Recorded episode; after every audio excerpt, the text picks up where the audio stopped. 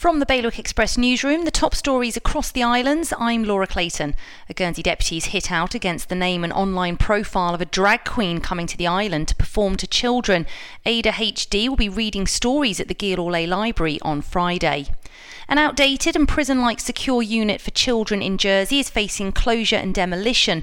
The Independent Jersey Care Inquiry Panel wants all residential childcare moved out of Greenfields so it can be knocked down and turned into small homely units. Tributes have been paid to the 65 year old man who died after an incident in Jersey on Saturday night. A 50 year old's been charged with manslaughter.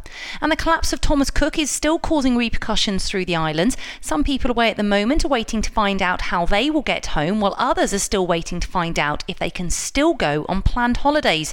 Local flight providers, including Aurigny and Blue Islands, are waiving fees to change local flights.